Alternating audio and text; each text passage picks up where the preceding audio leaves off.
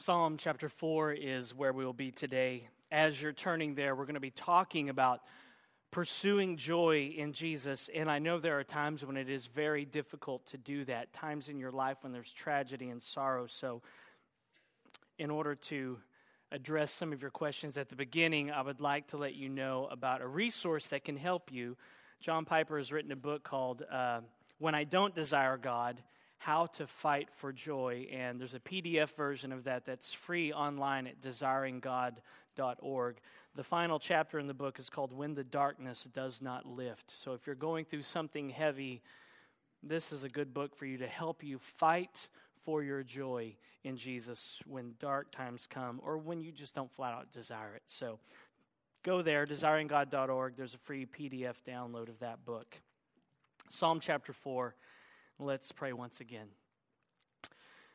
Father, as we come to your word, we see David in this psalm who is experiencing some great pain in his life. He needs you to answer his prayer. His friends are going through something, they need you to answer their prayers. And there are many times in our lives, God, when we feel that need, like we need you to answer now. And sometimes you do right away the way we want. And David seems to get peace by the end of this psalm. And yet, on the other side, there's Psalm 88. Probably the saddest psalm of all because there's no closure. It just ends on such a sad, dark note. And so we find ourselves between these two places, God. And we know the command in your word to find our joy in your Son. So some are dealing with heaviness this morning, and Psalm 4 is not going to seem like it's bringing much help because they're living Psalm 88. So, God, would you come today through your word? And Psalm 43 says, Send out your light and your truth, let them lead us to your holy hill. And then we will go to the altar of God, to God our exceeding joy. Would you send out your light and your truth this morning, Father, that they would lead us to you because, in spite of the darkness and the pain, you still are our exceeding joy. Do it for your glory and the expansion of your kingdom and for our joy, we ask. In Jesus' name, by the Spirit, amen. Picture me with ground teeth, stalking joy. Fully armed, too, as it's a highly dangerous quest. Picture me with ground teeth, stalking joy. Fully armed, too, as it's a highly dangerous quest. That's what one of my favorite authors, Flannery O'Connor, said. It's a picture of the Christian life. It's what Christian hedonism is all about doing whatever it takes to find pleasure in Jesus Christ. And that's what we're about here at Grace. We want to live lives that declare that Jesus is our treasure, that Jesus satisfies us more than anything that this world can offer us. And to be able to say that, to be able to say that Jesus is our treasure, we must fight. We must do battle. We must, as Flannery O'Connor said, grind our teeth, clench our teeth, and stalk joy in Jesus. We must pursue joy. We must hunt it down. And we must do it fully armed with the gospel because it is a dangerous quest. The devil, Satan, does not want us to find our joy in Jesus, which is why Flannery O'Connor also quoted Cyril of Jerusalem when describing the pursuit of joy. Cyril said, The dragon is at the side of the road, watching those who pass. Take care lest he devour you. You are going to the Father of souls, but it is necessary to pass by the dragon. The road to joy in a disciple's life will not be one of ease and rest and passivity. It is a dangerous quest. You must pass by Satan, that ancient dragon, as Revelation 20 calls him. You must pass by the dragon every day as you make your way toward the city that is to come, according to Hebrews 13. You are going to the Father of souls, but it is necessary that you pass the dragon. And you will pass him every day. And when you pass him every day, he will hold out to you the pleasures of this world to keep you from being satisfied with Jesus. Satan will use anything to distract you and me from stalking joy in Jesus. Satan will use anything to capture and distract your heart. It may be sex and drugs and all those sins that we think pull us away easily, but He will also use other things to capture your heart that you may not realize pain, worry, hurt, fear, stress, broken relationships. He will use anything to get your eyes off of Jesus. He will use anything to capture your heart anything, which is why Psalm 4 is so helpful. David will teach us that when everything in life falls apart, strive to enjoy the one who sustains your heart. When everything in your life falls apart, strive, be vigorous in your pursuit to enjoy Jesus Christ because He is the one who sustains your heart.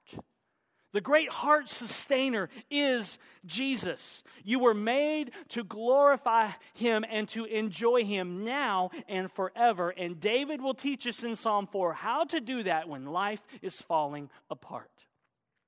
David's situation is one of desperation. You can hear it in his voice big time. David's got issues. He's dealing with some heavy stuff in his personal life. David is surrounded by dragons, if you will. He is surrounded by enemies who relentlessly taunt him. And he's got friends who are struggling too. His friends are having to pass by the dragon as well. And the temptation for David and all of us in these moments is to try and carry the burden ourselves. The temptation and our tendency when things fall apart and go south in our life is to try and handle it on our own. And the temptation and our tendency when things go south in our family's life and in our friends' lives is to try to bear their burdens, but we can't. We weren't made to do that. The load is too heavy. So Psalm 4 comes along at just the right time in the Psalter to remind us that when everything in life falls apart, strive to enjoy the one who sustains your heart. Psalm 4 is structured this way. Verse 1, David speaks to God. In verses 2 through 3, David speaks to his enemies. In verses 4 through 5, David speaks to his friends about his friends. And then in verses 6 through 8, David speaks to God. Now look at verse 1 and see where David is speaking to God and hear the desperation in his voice. Answer me when I call, O God of my righteousness. You have given me relief when I was in distress. Be gracious to me and hear my prayer. I mean, clearly David is desperate here. This is not one of those casual, Lord, watch over us and protect us, grant us traveling mercies kind of prayer that just kind of roll off our tongues with no passion and no thought behind them. This is one of those nail biting, pace the floor kind of prayers. To use a baseball term, David is in a pickle here. But even though he may be biting his nails and pacing the floor, this prayer is stuffed. This prayer is oozing with faith, faith in the Lord. David is saying, Yahweh, Lord, answer me. I'm backed against the wall here. You've come through for me in the past. Now I need you to do it again. I need you to do what you do best. Be gracious to me and hear and answer my prayer. And David has been where he is right now before. Psalm 4 is not new to David. This is not his first rodeo, and this is not Yahweh's first rodeo. As evidenced by what David says, he says, You have given me relief when I was in distress. Distress in the Hebrew means to be pressed or, or squeezed in, hemmed in in a, in a tight spot, in a, a narrow place contrasted with what he's asking for, which is relief. And the Hebrew word has the idea of, of literally make a wide open space for me, make a large place for me. What David is saying is that his circumstances and his enemies have painted him into a corner. He has nowhere to go. He's hemmed in, he's in a tight spot, and he's praying desperately for Yahweh to make a wide open space for him. He's boxed in and has nowhere to go. He needs Yahweh to intervene so that he can have some room to breathe. But notice what David does here. He marries his desperation with his doctrine, with his theology, with what he believes about the character of God. He says in the beginning, Answer me. There's the desperation.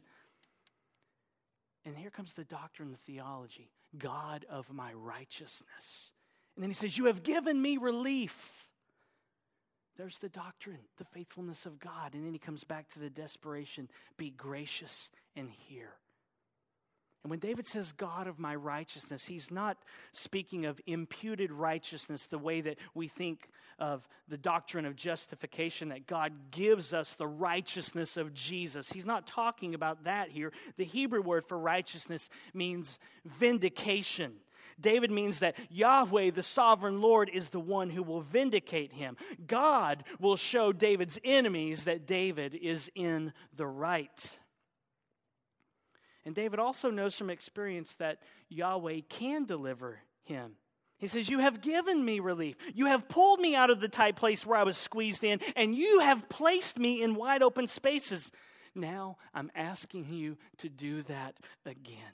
Be gracious to me. Show me more of your grace. Hear and answer my prayer.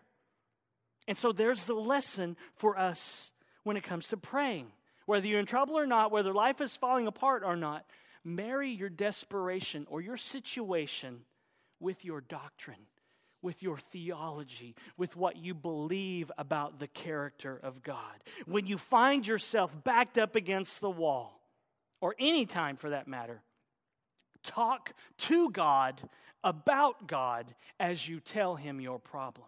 Talk to God about God as you tell him about your problem. If you describe God to God when you pray, it will build your faith. As you tell God about your problems, tell God about Himself. The prayers in the Bible do this. I don't think we do it as much, but the prayers in the Bible tend to focus on the character of God a lot more than we are prone to do. We usually just lay out our problems. Dear God, I'm in a pickle, I'm in a tight place, help me, amen. David teaches us that we must join our desperation with our doctrine, with what we believe about God when we pray. And when you do that, you'll find yourself believing that God can and will deliver you again. But David not only talks about and to his God in his prayers, David also talks to his enemies. Look at verses 2 through 3. O men, how long shall my honor be turned into shame? How long will you love vain words and seek after lies? But know that the Lord has set apart the godly for himself. The Lord hears when I call to him. David addresses his enemies in his prayer, and this is what I love about David. Don't think he's lost his marbles, okay? He's not the, the crazy man who roams the streets talking out loud to imaginary persons that you can't see. His prayer in doing this is just one way, another way that he is building his faith in the Lord. His enemies have, bringing, have been bringing false charges against him. They continually slander him. And they love doing this. They love their, their vain words and they seek after these lies, he says. They love to slander David at the water cooler at work. But it doesn't faze David. David pulls out some old fashioned Israelite theology and he lets his enemies know that Yahweh hears him and loves him. When David says here, the, the Lord has set apart the godly for himself, he's using covenant language. The godly, uh, the Hebrew word for godly here could be rendered covenant one. It's the Hebrew word hasid, and it's related, as you can probably guess, to the Hebrew word hesed, which means covenant loyal love. Steadfast love, the Bible often translates it that way. Hesed has to do with God's steadfast love. And David says, I am one of the Hasid, the godly, the ones who are loved by Yahweh with Hesed, steadfast love, and I love him back. David is saying, I am set apart by God because I am in covenant with him, and also because I am the anointed king of Psalm 2.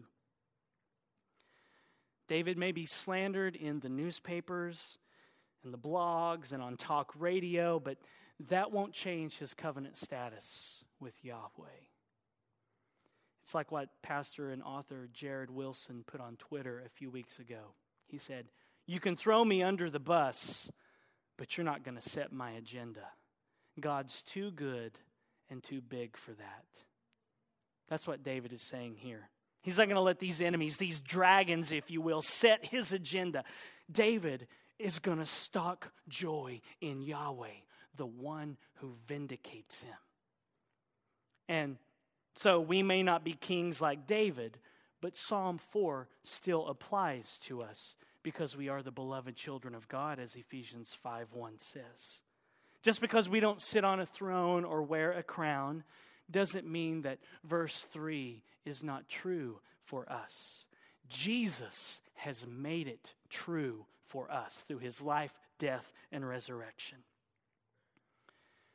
And yet, in spite of our royal standing with God because of Jesus, we, like David, are not immune from the slander of the world.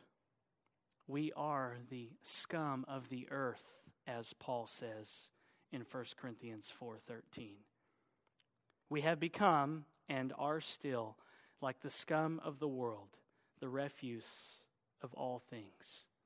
I would love it if we changed the name of Grace Baptist Church, the scum of the earth church. I think people would show up. They'd be interested. Driving through the roundabout, there it is. Oh, they changed their name to Scum of the Earth Church. It might be good to remind us that we're not immune from the slander and the hatred of the world.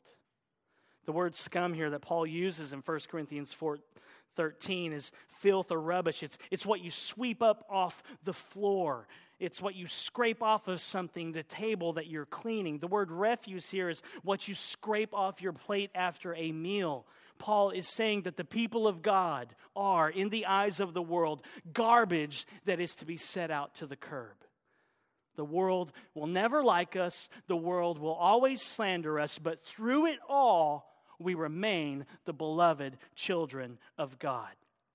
Our covenant status with God never changes in spite of what the world says, in spite of what they think about us. And that's why David talks to his enemies in his prayer. He's just rehearsing the gospel here. He's reminding himself that nothing can change his relationship with God. Yahweh hears David when he calls to him. Yahweh is listening to his beloved son. David is secure not because of what he does, he is secure because of what Yahweh has done for him. And we too are secure, not because of what we do, not because of our obedience, but because of what Jesus has done for us. Psalm 4 is teaching us to sprinkle a little theology on our prayers, to sprinkle a little theology on our prayers. And when we do, it's amazing how our hearts will be strengthened. Remind yourself what God has said about you as His beloved, and your heart will be strengthened when you pray. When everything in life falls apart, strive to enjoy the one who sustains your heart. When everything in life falls apart, strive to sprinkle some theology on your prayers, and you'll find that you will enjoy Jesus, the one who sustains your heart. And that's what David has been doing since verse 1, and it's where he's headed. He's enjoying the God who will vindicate him. He's enjoying the God who has given him relief in the past. He's enjoying the God who is gracious to him and hears his prayers. He's enjoying the God who has set him apart in covenant love. And now David wants his friends to experience this joy. Look at verses 4 and 5. David speaks to his friends Be angry and do not sin. Ponder in your own hearts on your beds and be silent. Offer right sacrifices and put your trust in the Lord. Now, David turns to address his friends, fellow Israelites who are all worked up over the way the world is going and, and how they are being treated. These people are bothered by their enemies, by these dragons, if you will, and they're bothered about what they are saying about God's covenant people. David's friends have, have got themselves worked up over how things are going in their country. They are frustrated with the injustices that they see in their nation. They can't believe how taxes have increased and the wealthy have to provide for the poor and how immigrants are illegally entering their country and getting benefits. They are appalled that the healthcare system has been overhauled. They can't believe how politically correct everything has become. They are so mad that their nation is going downhill and that it's not what it used to be. They are so worked up over the way things are that they have lost focus. Know anybody like David's friends? Here's what David wants his friends to do the ones who are so worked up about how things are going. He says, Be angry and do not sin. Ponder in your own hearts on your beds and be silent. Offer right sacrifices and put your trust in the Lord. How in the world do you be angry and not sin? I'm not very good at it. I'm not sure I've ever been angry and not sinned. Jesus was really good at it, but I'm not. The two words at the end of the verse, for, tell us how. Be silent. I'd paraphrase that Hebrew the way a friend of mine that used to work with at Starbucks used to say. He'd say, Shut your face. The way you can be angry and not sin is by being quiet, by keeping your thoughts to yourself. Actually, David gives us liberty to speak. He lets us speak our minds, but where and when and to whom, David says, Speak in your heart to God when you're laying in bed at night. The Hebrew word here, ponder, when he says ponder your hearts, is literally the Hebrew word speak or say. David is saying, be angry at all the injustices you see. Be frustrated at the way the world works and how they treat you. But be angry and don't sin. You can do that, friends, by being silent. That means no Facebook rants about the country, no Sunday school discussions about how terrible our nation is.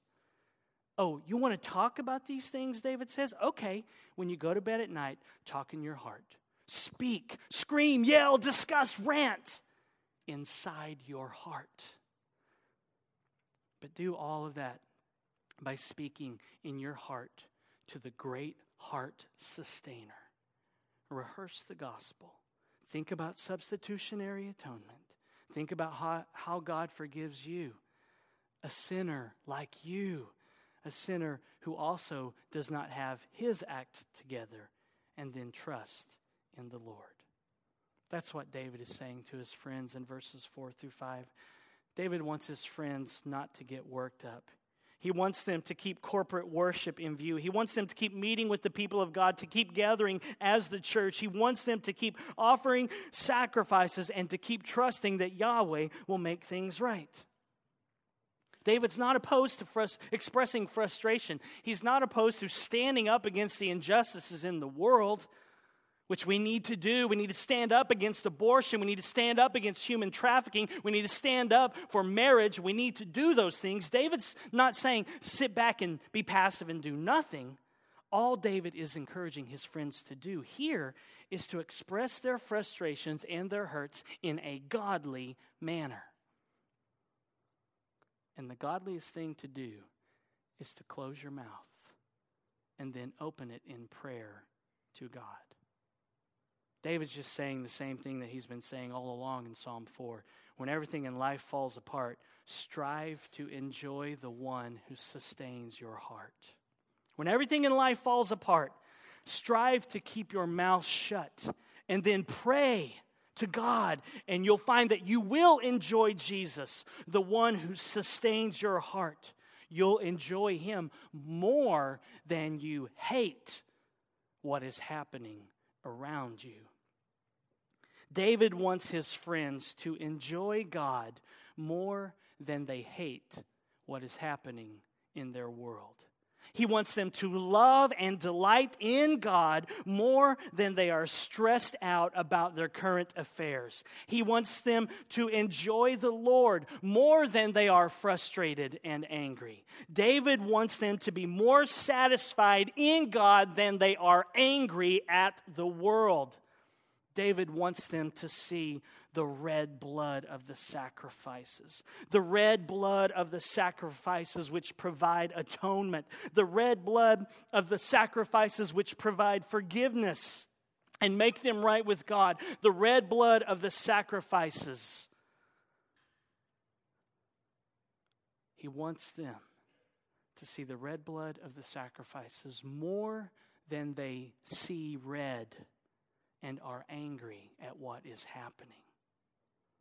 And one of the ways that that will happen is if David prays for his friends, which is exactly what he does in verse 6. He says, There are many who say, Who will show us some good? And then David prays, Lift up the light of your face upon us, O Lord.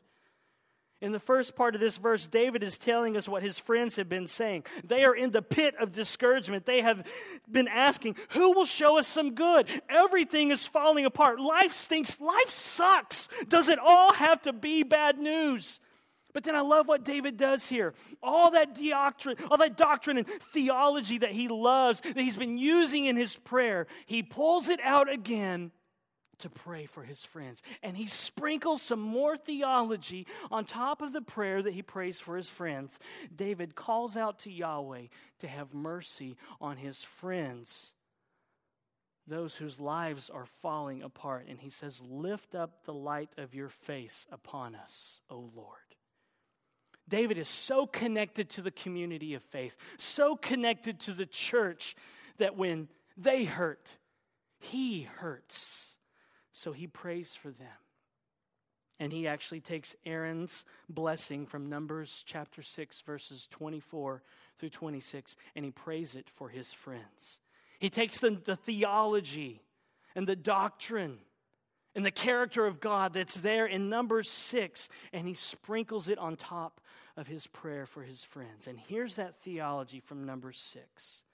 The Lord spoke to Moses, saying, Speak to Aaron and his sons saying, Thus shall you bless the people of Israel.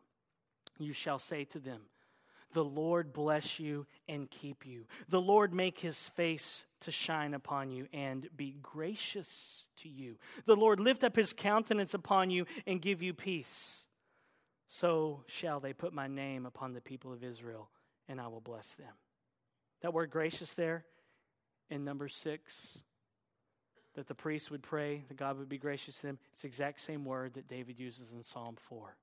I think David's saying, God, I want you to be gracious to me, like number six, and be gracious to my friends. And God says, I will put my name. The Hebrew word there behind name is the idea of character, of who God is. I will put my character, who I am for my people upon them. And that's what David is praying here he paraphrases this blessing or this benediction that the priests would pray over Israel at the tabernacle, and he turns it into a prayer for his friends who are dis- discouraged. David actually believes this. His theology just keeps coming out in his prayers.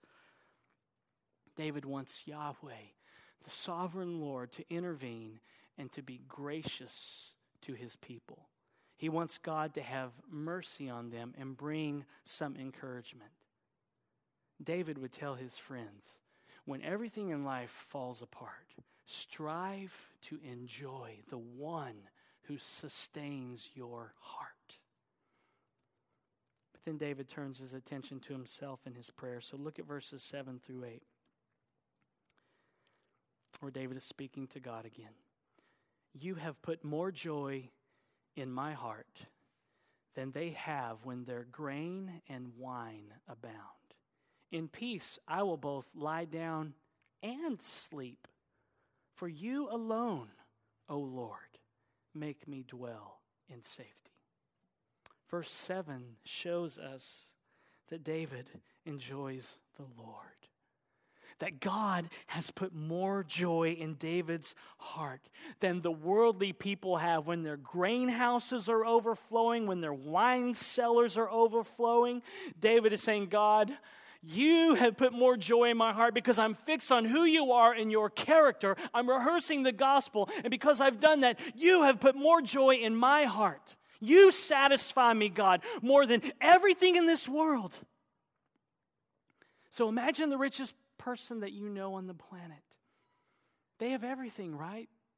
They need nothing. Of course, they need the Lord, but worldly speaking, they have everything. And David says that the joy that he gets from God far surpasses any happiness that this world can offer.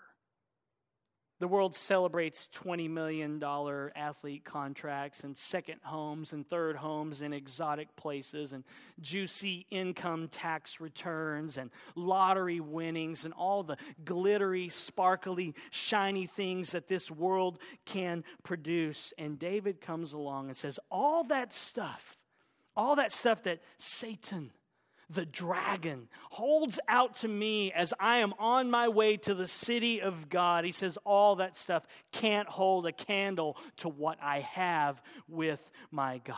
Yahweh has given me more joy than all of that stuff.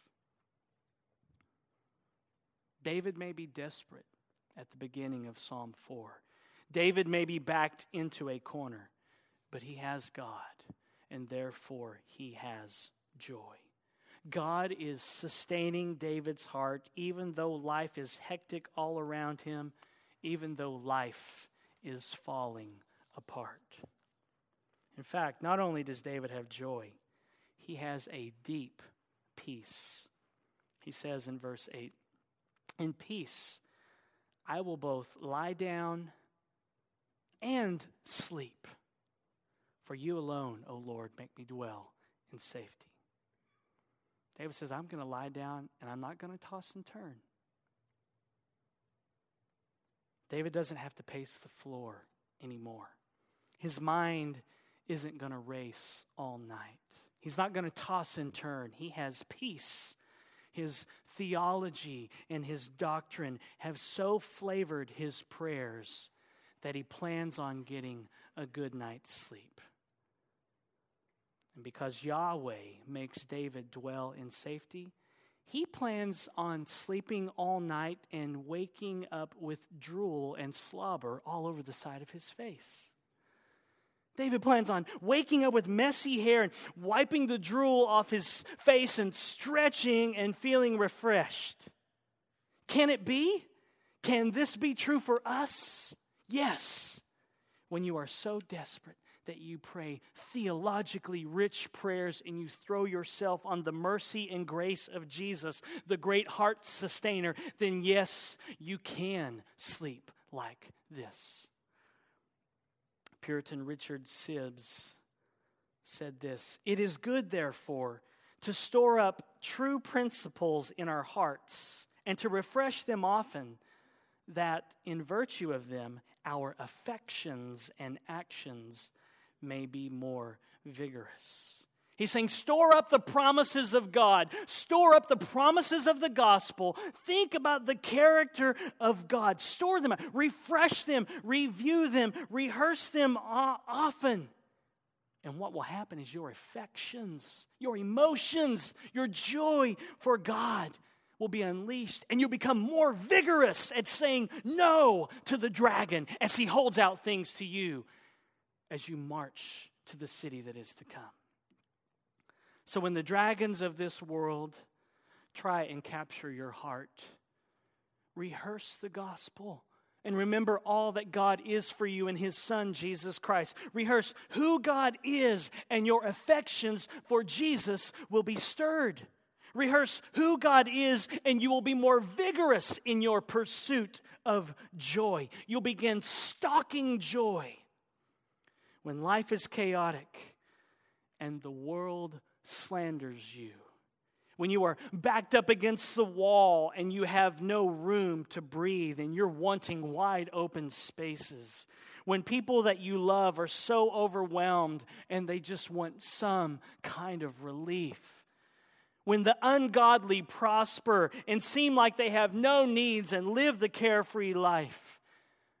When someone is breaking your heart then you are in a perfect place to throw yourself upon the great slobber producing heart sustainer. You can lie down and sleep in peace and sleep in a puddle of drool on your pillow. You can have more joy than the world has when you marry your doctrine with your desperation and you run to Jesus when everything in life falls apart, strive to enjoy the one who sustains your heart.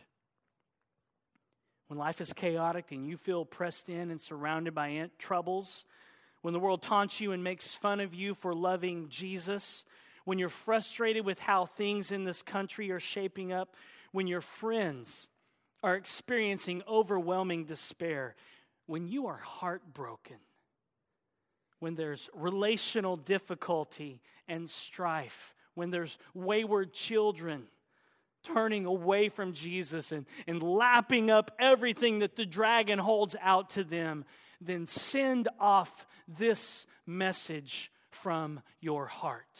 Let your heart be a megaphone that sends this message off to the world and to those who are breaking your heart and to everyone that you know. Let your heart become a megaphone that shouts this out Jesus is greater than all my pain.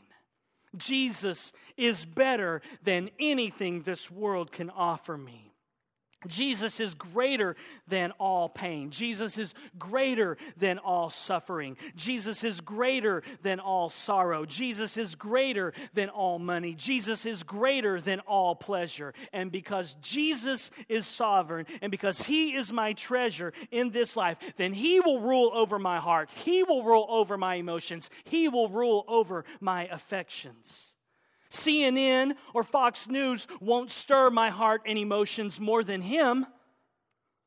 The ridicule that I hear from others will not dominate my heart because Jesus is my king. The pain that I feel in my heart will not triumph over my emotions. Jesus is the only one that I will let dominate my heart and my thoughts. He is sovereign. He rules on the throne of the universe and he rules on the throne of my heart and not all of these other competing emotions and feelings.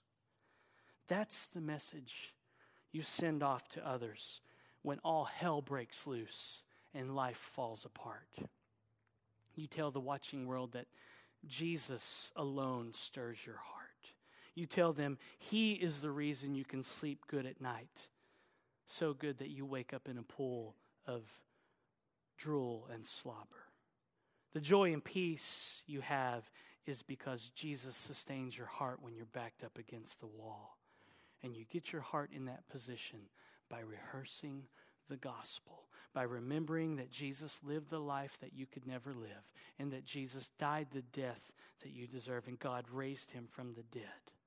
You remind yourself that you are the beloved of God, that that is your identity. And you do what David said to do offer right sacrifices and put your trust in the Lord. You remember the sacrifice of Jesus and you put your trust in the Lord. If someone or something is breaking your heart this morning and you feel like David's friends, let Jesus sustain your heart. If there's relational conflict, let Jesus capture your heart more than the pain that you feel. The pain is real. Don't deny that. I'm not saying deny that. I'm not saying put on a plastic smile and walk around and say, it's okay. The pain is there. You may be in Psalm 88 right now. I'm not saying ignore that. The pain is there. But strive to enjoy Jesus more than the pain hurts you. Let the great heart sustainer sustain you as you think about his character and all that he is for you in the gospel. Stalk him. Do everything you can to get more of Jesus. Grind your teeth and stalk joy. Let's pray.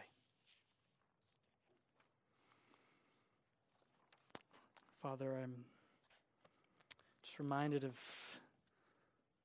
just relational difficulties. Many of us parents are dealing with parenting issues with our children who've heard the gospel and either live in our homes or not. And they're just lapping up everything that the great dragon Satan is offering them. So I know there's broken hearts here this morning. There's relational difficulty in our families and in this church and at work and in our neighborhood. There's relational difficulties in marriages. And so we are desperate for you today, God, because these things are strong. The emotions and affections that they stir up in us are strong and powerful. And so many times we live like they rule our hearts. And so we don't want to deny the pain, Father. We don't want to deny the reality of suffering in this world. We want to hate injustice, God, but so often our hearts are captivated by these things. Would you teach us to be satisfied with Jesus and that it is a pursuit, that we must strive to do it moment by moment? And so, God, give us your grace. Many of us have so many things weighing on our hearts. I ask for my brothers and sisters here, I ask for myself, be gracious to us, God. Answer our prayer. Give us relief. We're distressed. We're back against the wall. Do what you do best and show up and intervene and sustain us if we're living Psalm 88 right now, God. Sustain us, but show up and satisfy us. Send out your light and your truth. Let them lead us to your holy hill, and then we will go to the altar of God, to God, our exceeding joy. May we be able to say with David that you would put more joy in our heart than the world has when their wine and grain abound. Would you help us to delight ourselves in you so that you give us the desires of our heart? And if we're delighting ourselves in you, God, then the desires of our heart would be for more of you. So we ask for more of you, God. Let the hearts of those who seek you rejoice. Restore unto us the joy of our salvation this morning, Father. Satisfy us this morning with your steadfast love, your covenant love, your hesed, that we may rejoice and be glad all our days. Do it now by the power of the Spirit as we think about the promises of the gospel for your glory and for our joy and our comfort. Be gracious to us, God, and answer our prayers, we ask in Jesus' name. Amen.